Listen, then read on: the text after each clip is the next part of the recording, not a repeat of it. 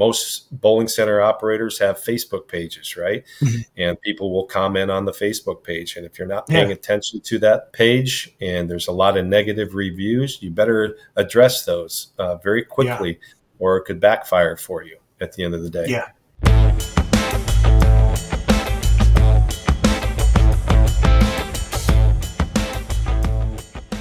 Oh, thanks so much for coming on today. I'm really looking forward to this conversation. I think it's going to be a, a, really good one, one of the best we've had. For the people who don't know who you are, the, the few that are out there, tell us uh, who you are and center with you're with, and maybe a little bit about yourself. Sure. My name is Bo Goergen, born and raised in Sioux City, Iowa. My grandfather built a bowling center in 1947. So we're in the 76th year, third generation operation of a bowling center.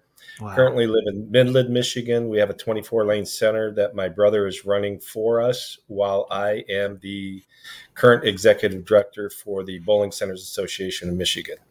Okay. So then that's like your, your full time gig then? Yes. Okay. Yeah, I wasn't sure because I know you had the, the center, but I didn't know. I mean, it sounds like it's a pretty big association, pretty well attended. Yeah, we have 150 members. So part of BPAA is an affiliate for a state association. We are looking for every opportunity to provide resources and support to our operators to make sure that they can make the most money at the end of the day. Yeah, and I think the the state one is, I mean, obviously maybe not from Michigan and like Ohio and some of the other ones, but a few of them it's not as well attended like the national one. But I feel like that's one where you can really get some good relationships and insights and be able to kind of make a, a difference quicker. Yeah, so we're one of the larger state associations, obviously. The northern mm-hmm. states are all pretty populated with Wisconsin, Ohio, Illinois, Michigan, all have larger attendance, if you will. Mm-hmm membership, if you will. So, what we try to do within our association, we have an annual state association convention and trade show. We get a lot of vendors that come uh, to that event. We get a good attendance there, not only from mm-hmm. our association, but from other state associations nearby. Provide education pieces as well as the trade show. And then we mix in a little bit of fun and entertainment time as well. Yeah, that's really the true test, right? You can have a lot of members, but how many people are actually showing up to the annual event? Yeah, so I'm in my seventh year of doing this, and it's always been quite the challenge, if you will, trying to get as many members engaged in what mm-hmm. we have to offer. Mm-hmm. Not only on the state level, BPAA is doing that on the national level. You have member proprietors proprietors around the country, around our state that I see on a regular basis that just don't want to get engaged, but mm-hmm. they feel that the membership into the BPAA is important to them with the programs that we have, the education that we have, the marketing that we have, even for their websites to, to right. work on Facebook and so forth. So there's a lot of positives to being membership. One of the elements that uh, doesn't get talked about a lot, and it's hard to put a dollar value on, but it's the networking.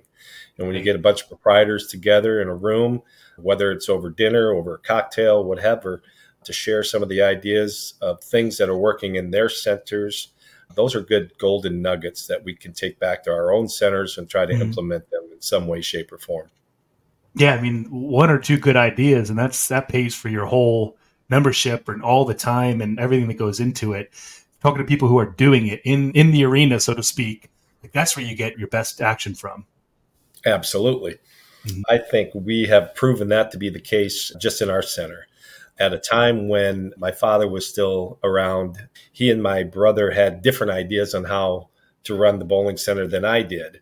And so that conflict led me to look in different direction, which is this.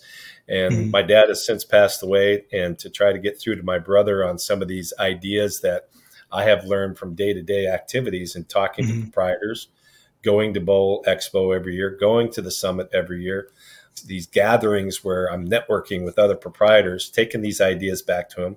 We've now implemented those and we have been making more money in the last three years than we ever have. So yeah, it's working and it works for us and we see it. I know my brother was skeptical at first and now he's like, what else you got for me? What else you got for me? Hopefully it's going to be this guy right here on mm-hmm. my on my page here. So right, exactly. That's the next one. Uh, but you you know what you you hit on a very key point, and that is the implementation, right? Because a lot of times we get good ideas, but if we just sit on them or we just say, ah, oh, maybe next quarter we'll get to that eventually, you never see the benefit from it. And you think, oh, I never get anything from these, but you don't do the, the one extra step to actually put it into practice. Correct. I think that's what I find a lot when I go visit my proprietors. I roam around the center, just kind of get some ideas. I was in a center yesterday, I hadn't been in yet. It was a non member center. I was fortunate enough to get them in the membership. But what an absolutely gorgeous bowling center. They're, the entire decor, particularly even the bathrooms. I just felt like I was at home. It gave me yeah. a home feel. And that's one place I wouldn't have any issues with going and bowling myself for a, mm-hmm. a night out with my buddies. But I, I, had no idea that this place was that nice. And they've done a wonderful job in the decor and everything that they've done. Th- these owners are in the business every single day working on their business.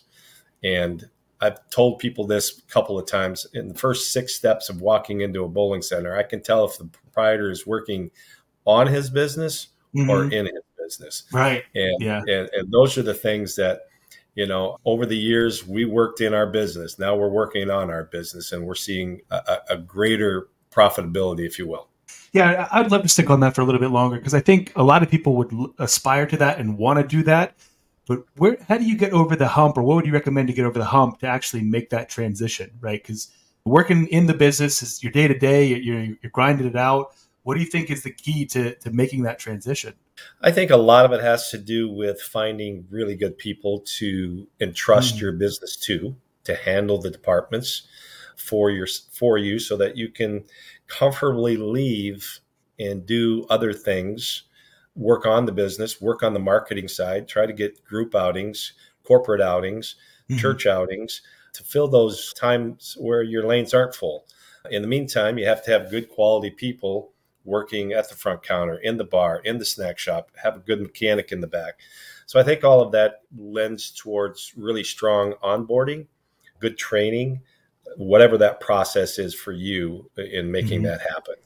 Uh, we've had, I would say, above average success in that department. So now that we need some time off, we can go do something and feel comfortable about because we have good people there that we can trust. So I think it be- belong begins there actually. Talent acquisition.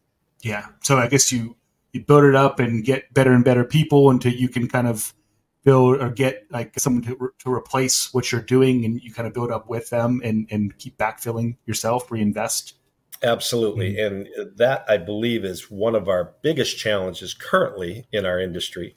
Just had a meeting with one of my fellow proprietors yesterday who he's scratching his head. He's lost every one of his department heads in the last three months, and mm-hmm. he's having to work himself when he thought he had it all set up for this upcoming season.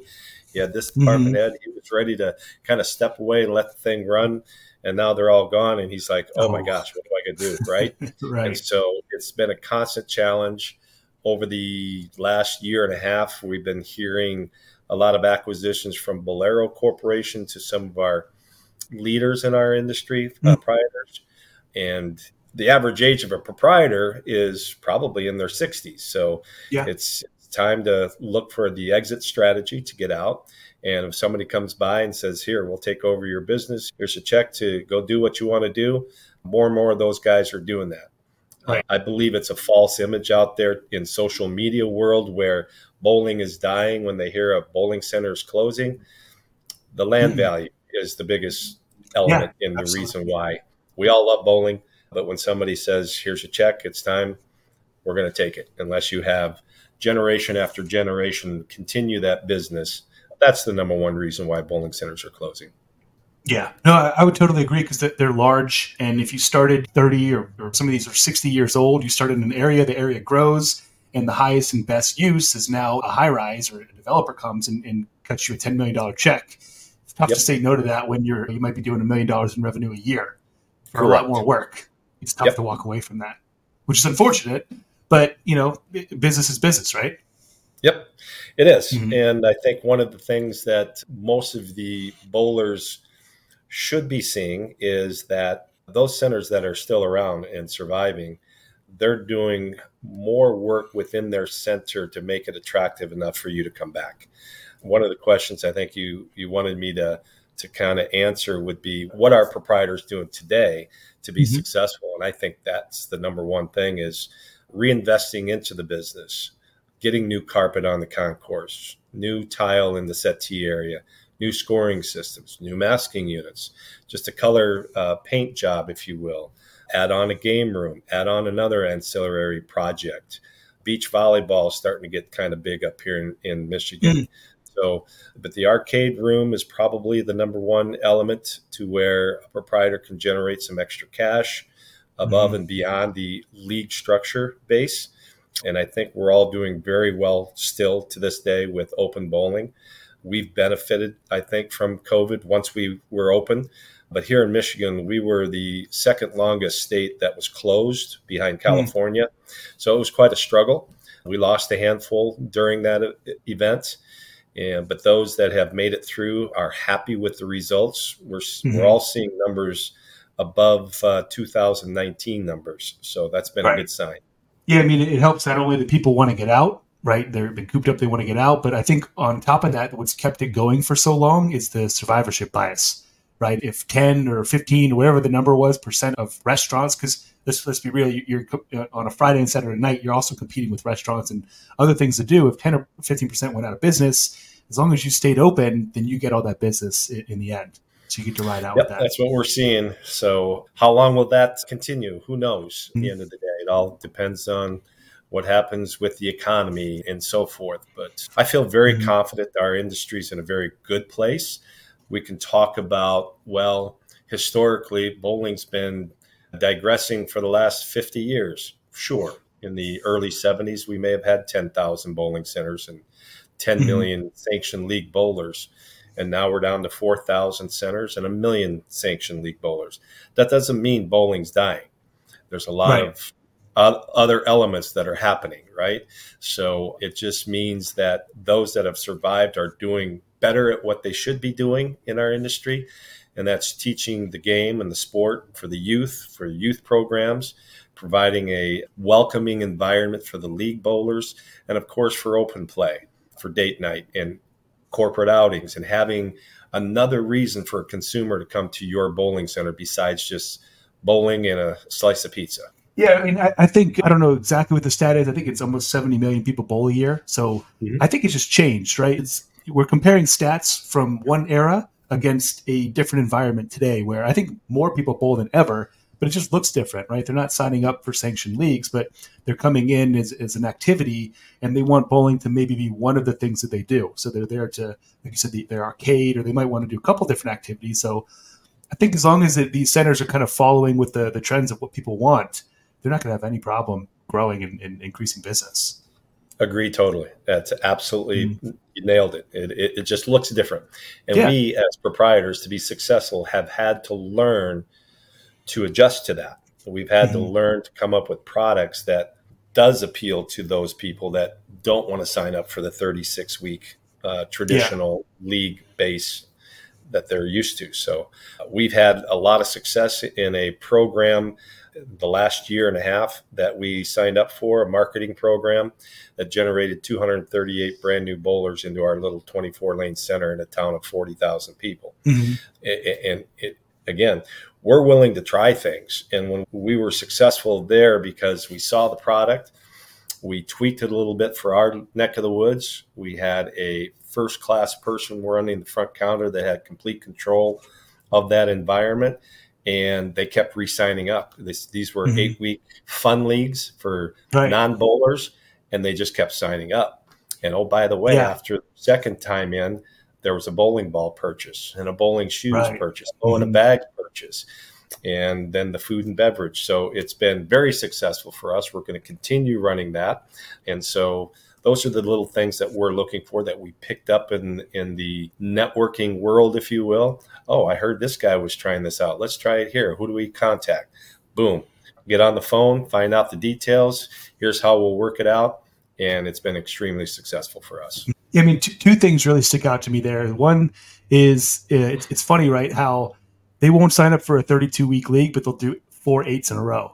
yes. right? exactly. kind of ironic. Like exactly yeah, it's the same thing, but yeah, you just call it what is it, two and a half dozen or whatever the the saying is. It's the same thing, but end result. And the second piece is that you guys are going with what the demand is. So if there's whisperings of bowling dying, I think if you are still in that traditional, you know, you got to do a sanctioned league, you got to do 30 uh, weeks a, a year, then probably kind of feels like it is dying. But if you're going with what people want, then it, it definitely isn't. I mean, like, like, you said, you guys are you are busier than ever because you're willing to make those changes. If, if you're not willing to, to get with what people want, what the market demands, then yeah, it's going to feel it's going to get tough. It is. We're in a community where we have three cities in a triangle within 25 miles radius and about 350,000 population that we can attract to. So we have two centers in our town of 40,000. There's three centers in the town just east of us, 15 miles with three centers, and then a town of 75,000 just south of us, 15 miles that has two centers. Mm-hmm. My knowledge in this, you know, we're the only one that still has five person leagues, and we have two nights of 24 teams of five. Wow. So we're doing something successful there because we've had a waiting list in each run in, yeah. each one. And so we came up with, uh, well, we didn't come up with it. We just followed, found this uh, unique league program called the Ultimate Bowling League. We put those in those two leagues and it's been very successful because it's attractive how it's designed and set up.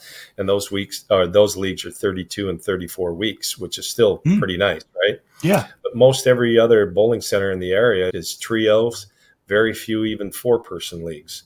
So that mm. makes a difference at the bottom line when we're talking about 24 lane center and I have 120 bowlers versus 90 or 60. Yes. So yeah, so tell me, what are you guys doing that's making that league so successful? What's the structure? What do you think it is that can? Is so the Ultimate Bowling League was designed quite a few years ago. This gentleman, I can't think of his name now, out of Florida, I think is where he was from. So 24 teams. We divide them up into four divisions of six teams. And mm-hmm. in those divisions, you are bowling within the division with comparable team averages. So okay. we run our leagues at 100% handicap.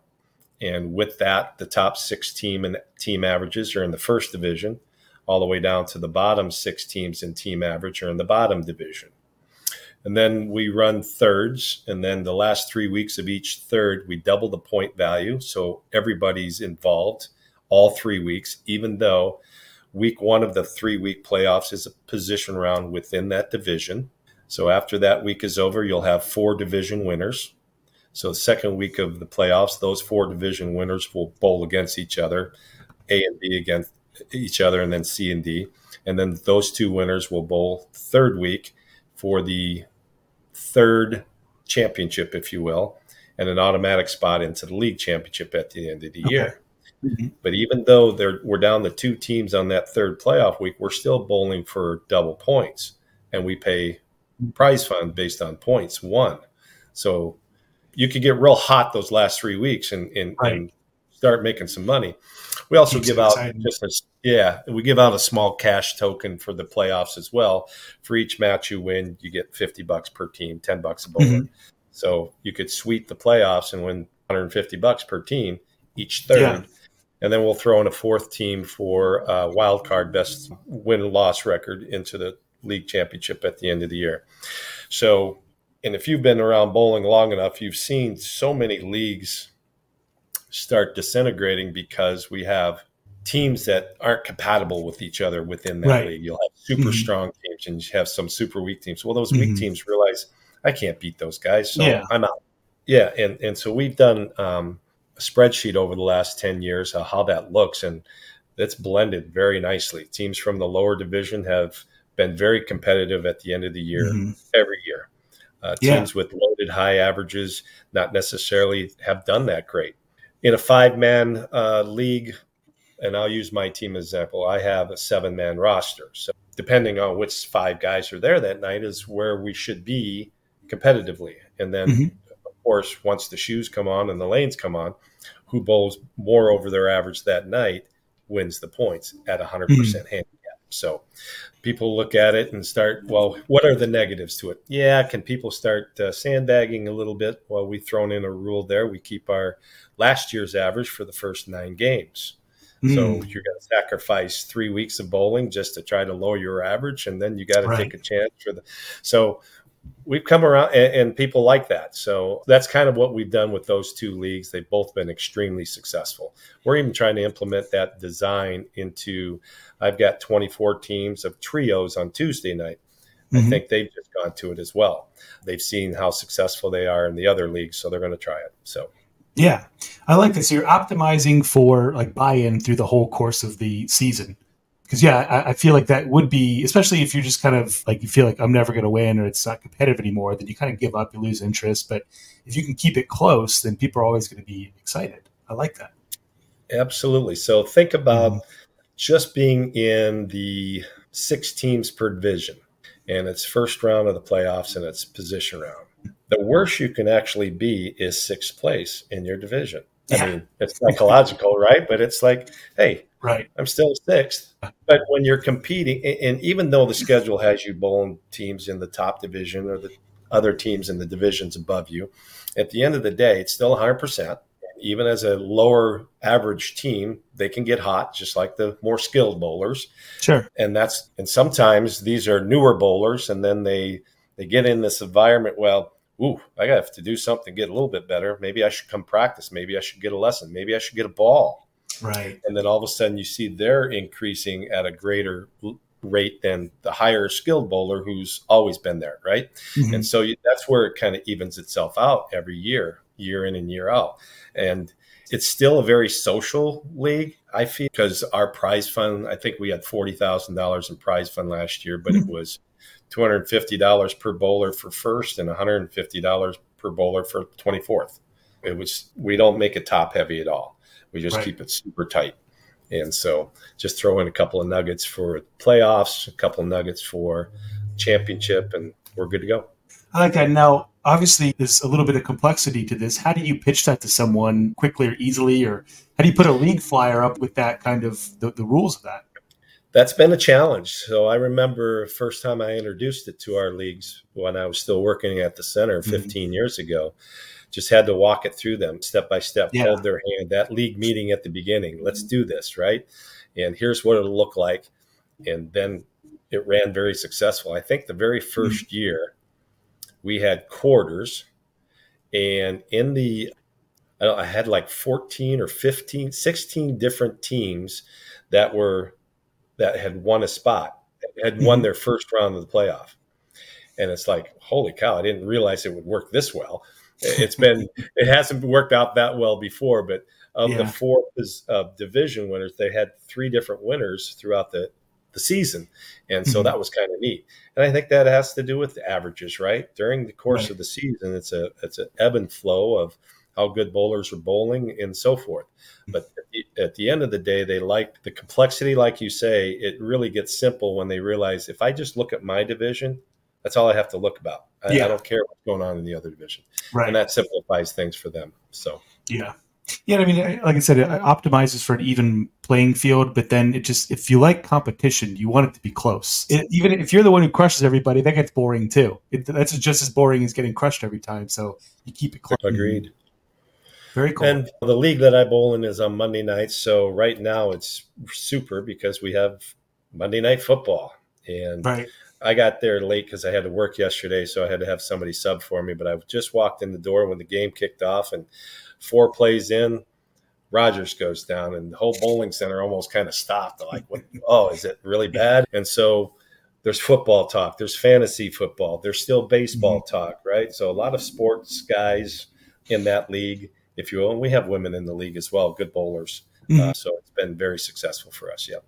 Yeah, I like that. And, and, I'm sure it goes hand in hand, right? People who are competitive tend to be interested in sports, so probably it's a good combo. Yep. Cool. So, w- what else is uh, working well for you guys? So we got the Ultimate Bowling League. Excuse me. What else is uh, doing well for you guys? So these this fun league uh, that we've been talking about uh, has been very successful. Our youth program has been uh, growing.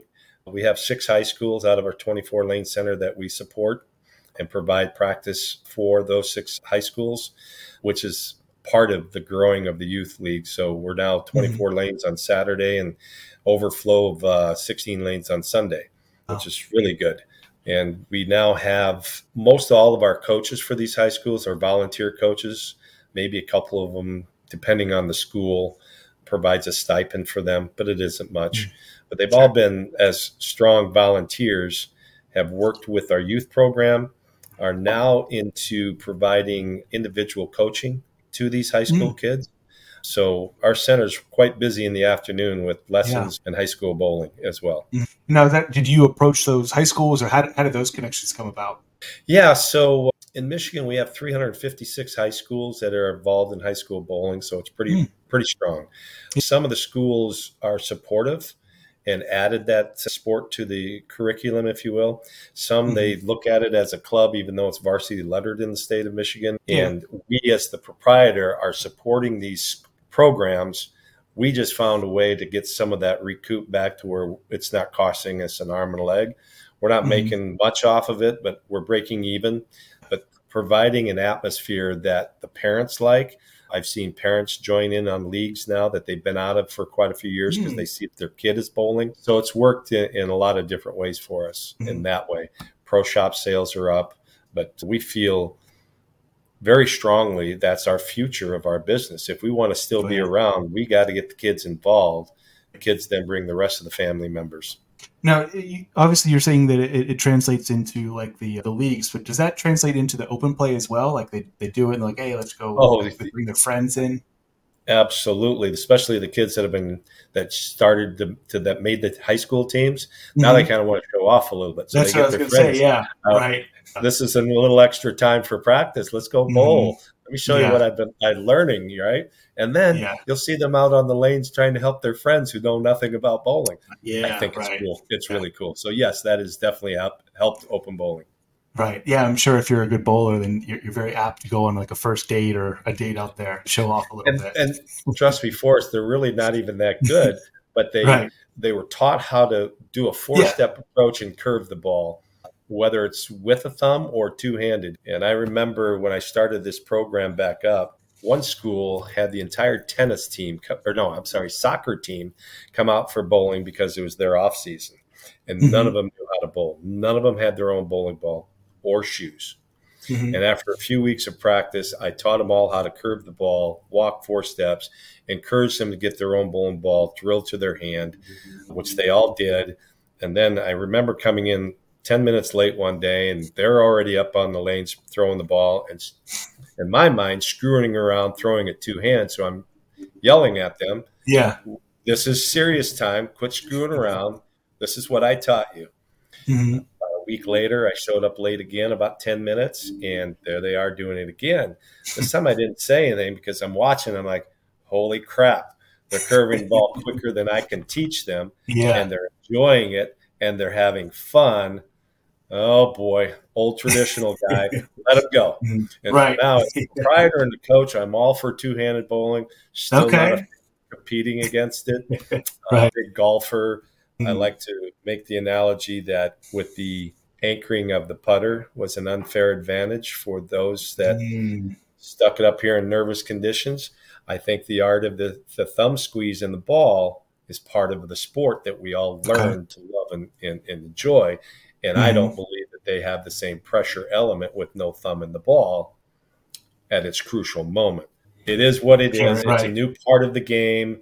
I Have very good friends that are two handers. Can we jab mm-hmm. each other? Sure, right? But at the end yeah. of the day, I learned I can't do it. I right. tried. Maybe that's the, the, real source, right? Yeah. I'm jealous.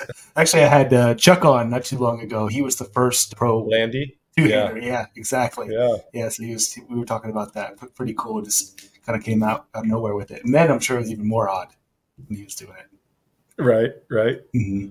Very cool. I want to talk about one more thing the events, because you mentioned this a little bit. It's like corporate events and parties and group events. That seems to be a really big trend right now. I'd love to hear what you guys are doing it, what you're seeing. Maybe what are your thoughts on events right now? So we've finally took the bullet and decided to hire a sales marketing guy. Mm. Uh, so I've seen enough success with some of the proprietors that I work with on a day to day basis. Some of them are my board members. I call well, they're the FEC guys, if you will. they're having tremendous success hiring an outside salesperson for your bowling center even though we're more traditional, maybe a hybrid because I got two beach volleyball courts, but I don't have much of a game room or anything like that. Yeah. We're stepping into that realm now. And last year, he created a lot of extra business for us. So, yeah, it's a good tool if you get the right guy. This guy loves bowling. He grew up in this bowling center, he knows the, the community very well. He's got the expertise in how to approach them. Mm-hmm. Uh, hmm. so, we're filling some dead lane beds quite a bit. It's yeah. been a challenge because we're still very successful with our. I mean, Monday through Thursday, I'm 24 lanes of leagues. I don't even right. have a spare pair to for a breakdown. So it's weekend stuff and or afternoon. Yeah, and, early afternoon. Yeah. Yep. Mm-hmm. And so that's what we've done. I would encourage. It'd be more challenging for under 24 lanes, but 24 probably would be the minimum. And anybody yeah. that's larger than that, if they want to fill some lane beds, hire an outside salesperson, mm-hmm. talk to providers that already have that in place to figure out what's the best way to do the salary, if you will, or commission, yeah, commission. and work mm-hmm. it out to where it's appealing to that person as well. Yeah, and talk to me a little bit about how like launching that because I, I, find that a lot of people want to do this, but they don't have the patience to stick it out through the sales cycle, right? Because some of these events take a little bit of time, and if you don't do. have the patience to see it out, then you're going to cut it off before you actually see the fruits of your labor. You're right. What's the secret to that? We're trying to learn that ourselves, right? We're going to make mistakes. Everybody makes mm-hmm. mistakes, and that's okay if you learn from them, right? So I think it's just getting great feedback from the people that you've got into your door. How mm-hmm. can we do this better? Put a survey out there. Don't be afraid to do that. Don't be afraid to have people tell you what they see, mm-hmm. because if they don't tell you and and they don't come back, that's your worst nightmare yeah. Right. Yeah. So ask has always been a challenge for a lot of us. I think mm-hmm. it's not just our industry; it's a lot of industries. Sure. So mm-hmm. it's a matter of it, it's scary to do that. It's scary to have people tell you what you're doing wrong, if you will. And so, but if you have the wherewithal to do that and then make those changes for mm-hmm. the better, you're going to be extremely successful. So right. I think you, in being what you do in bowling alley marketing, the social media content. So most bowling center operators have Facebook pages, right? Mm-hmm. And people will comment on the Facebook page. And if you're not paying yeah. attention to that page and there's a lot of negative reviews, you better address those uh, very quickly yeah. or it could backfire for you at the end of the day. Yeah. Yeah, and the messages, and sometimes they'll give you a shot and try to message it in private at an experience they had, and then if you ignore them, then they're just going to go out and make it public. Exactly, exactly. Yeah. We've been fortunate here in Michigan one of our proprietors is a, I call him a Facebook guru. Before he bought the bowling center, he was teaching Facebook social media strategies around the globe. Mm. So, and his center on his Facebook page every single day, there's at least one post, if not one mm-hmm. video about mm. his business. Yeah. And so he knows how to handle that. He, and he, and he's done a couple of education pieces for our members on what you need to do to protect your business and dealing with social media. And it's worked great for a lot of us. So, mm-hmm. any business out there, it could be a restaurant, it could be a clothing store. Nobody has the most perfect business, right? Where everybody's 100% happy. So, it's dealing with those negativities and how you go about doing it, what changes that you can make that can make the difference and make people mm-hmm. come back and give you good reviews then. Right, exactly. Well, and and at the same by the same token too, that not every negative review is is legitimate, right? You get some people out there where you're just never going to please them. But but you yeah, you make a great point. Is if you see a, a trend, then maybe it's something you should be paying attention to. Absolutely, absolutely. Mm-hmm. Yep. Awesome. Well, Bo, I know we're coming up to, to time here. I wanted to really quick just get your thoughts on maybe the next 12 to 18 months, kind of where you see things going, maybe for you and your center, as well as the industry in, in general, and maybe the, the Michigan Association. Where do you see things going? I think that things are going to continue to go upwards for the next 10 to, or 12 to 18 months. I know we have an election coming up, and that can sometimes determine what's going on. But overall, and I speak not only in Michigan, but I think overall in the country, as I'm on the, I go to the national events, I'm on the USBC board of directors, and I, I see mm-hmm. what's going on nationally. That it's it looks very positive. It really does. Just like in any industry, you have your operators or centers that didn't take care of their business, if you will. Yeah. They didn't take care of their customers. And most of them have gone by the wayside now. So who are the survivors? Who's left? The ones mm-hmm. that are doing it right, in my opinion, right? right? They're, yeah. they're, they survived it and, and they want to be here. Mm-hmm. And because of that, I think the consumer sees that and says, all right, it's very inviting here. I want to come back. Uh, mm-hmm. It's a social activity, first of all. I think COVID proved that point that you try telling people that they can't go somewhere, this is how they respond. I'm coming, and I'm saying I can't socialize anymore. It's not going to happen. So right. that's been, I think, a huge blessing. And I don't see any, unless some dramatic event like COVID happens in the next 12, 18 months, mm-hmm. I see a, a very strong future for our industry. Yeah, it, it seems almost like the um, out of house entertainment is almost like a counterbalance because we're all on our phone and on a, at a computer screen and in our houses or in the office. That that out of house entertainment, especially a, a, kind of a physical, tactile activity, just becomes more and more appealing. As like it's the opposite of what we do all day, it becomes more attractive. And maybe you can even expound on this. So when all this was happening at the beginning with video game playing, if you will, mm-hmm. VCRs and this home entertainment was the attractive scenery because back mm-hmm. in the 70s and early 80s, people bowled three, four nights yeah. a week. Both parents sometimes, right? So, right. but then the workforce got the ladies of the house out into the workforce, so they didn't bowl as much. And mm-hmm. life does get in the way, right, with kids. But if we can create an environment where the kids are involved and it's a family activity, and I think we've done that very successfully, yes, we've gotten them out of the home to do that, and that's been a big bonus in my opinion. It, it, we had a probably a 20 year lull there, but I think it's turned around. I really do. Mm-hmm. I've seen it right. for the last few years. Yeah, yeah, and I think it almost goes from maybe like a two or three times a week down to a once a week, but then you spend two or three times as much that one visit, right? Because you've got you know four other activities plus food that's going to be your dinner. They're spending the same amount per week. It's just all in one visit. So, what do you got awesome. up your sleeves to help us? Yeah, so we've been doing a lot of the, I guess uh, we really have four different pillars. So I, I always look at it that we're doing the social media advertising is really where we see the needle moving because people are on their phone on an average about five hours a day. So if that's where they are all day, then that's the best place to get in front of them. I mm-hmm. find that the organic posts don't do quite as well as they used to. So as Facebook's grown and they're a public company, they got shareholders to, to get earnings for. They don't give that stuff away for free like they used to. And so right. when we ran the numbers, it's down to like 2.2% organic reach. So 22 people per 1,000 followers. Now, some pages might be more engaged and be higher. Maybe they're 50, maybe they're 100, but still, like 22 people per post is just not usually moving the needle a lot because you know most centers might have two or 3,000 followers. So that's 44, 66 people seeing the post. Whereas the social media ads, you can spend the CPM is how you measure how expensive it is to get out in front of people. And so we mm-hmm. usually see around four or five dollars CPM, which is four or five dollars for one thousand impressions. Okay. So if you spend four or five hundred dollars, that's a hundred thousand impressions compared to twenty two people seeing the right. post. So you can really move the needle with that. If you pair that with getting some high quality videos, kind of show the experience they can have. Like imagine you trying to just like text someone the experience that you had in that league or on a Friday night versus a video of you laughing, smiling, having fun. It's just absolutely. yeah. So if you can get more of those videos out in front of these people, 100,000 times a month, you better believe you're going to have people coming into the center. So that's what we kind of do on like the what we call creating demand side, and then on the fulfilling demand, like the needs based side, it's more about actually, believe it or not, expanding outside of bowling. So if I would, I would be willing to bet that if I typed in bowling near me in your town, you're going to pop up first, and okay. you're probably the only center. Maybe there's two or three. You said there's two other centers. Mm-hmm. It's not that competitive for bowling, but what if I typed in places to eat near me, or sports bar, or you know places to watch football, kind of thing?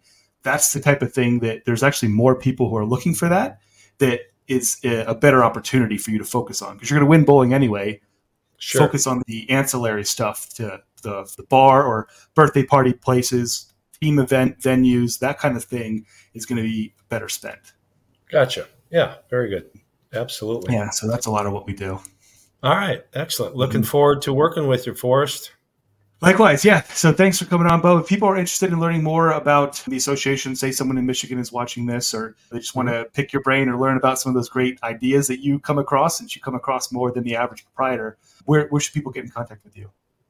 Well, all of our members have all my information because all the emails I send, it's on the bottom mm-hmm. of everyone. But if there's any non members in Michigan that are considering becoming members, which I highly recommend for your best interest, for your protection of your investment, give me a call 989 600 0992.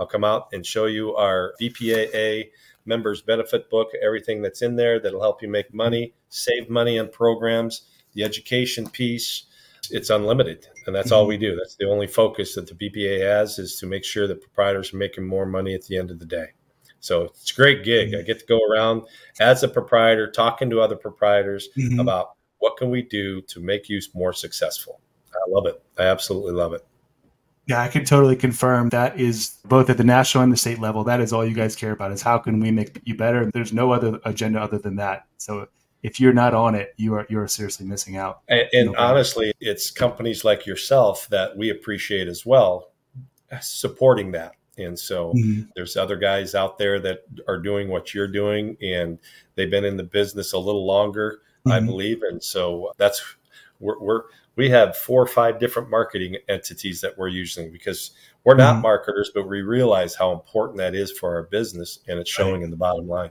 So yeah, Exactly. All rise together. Cool. Yep.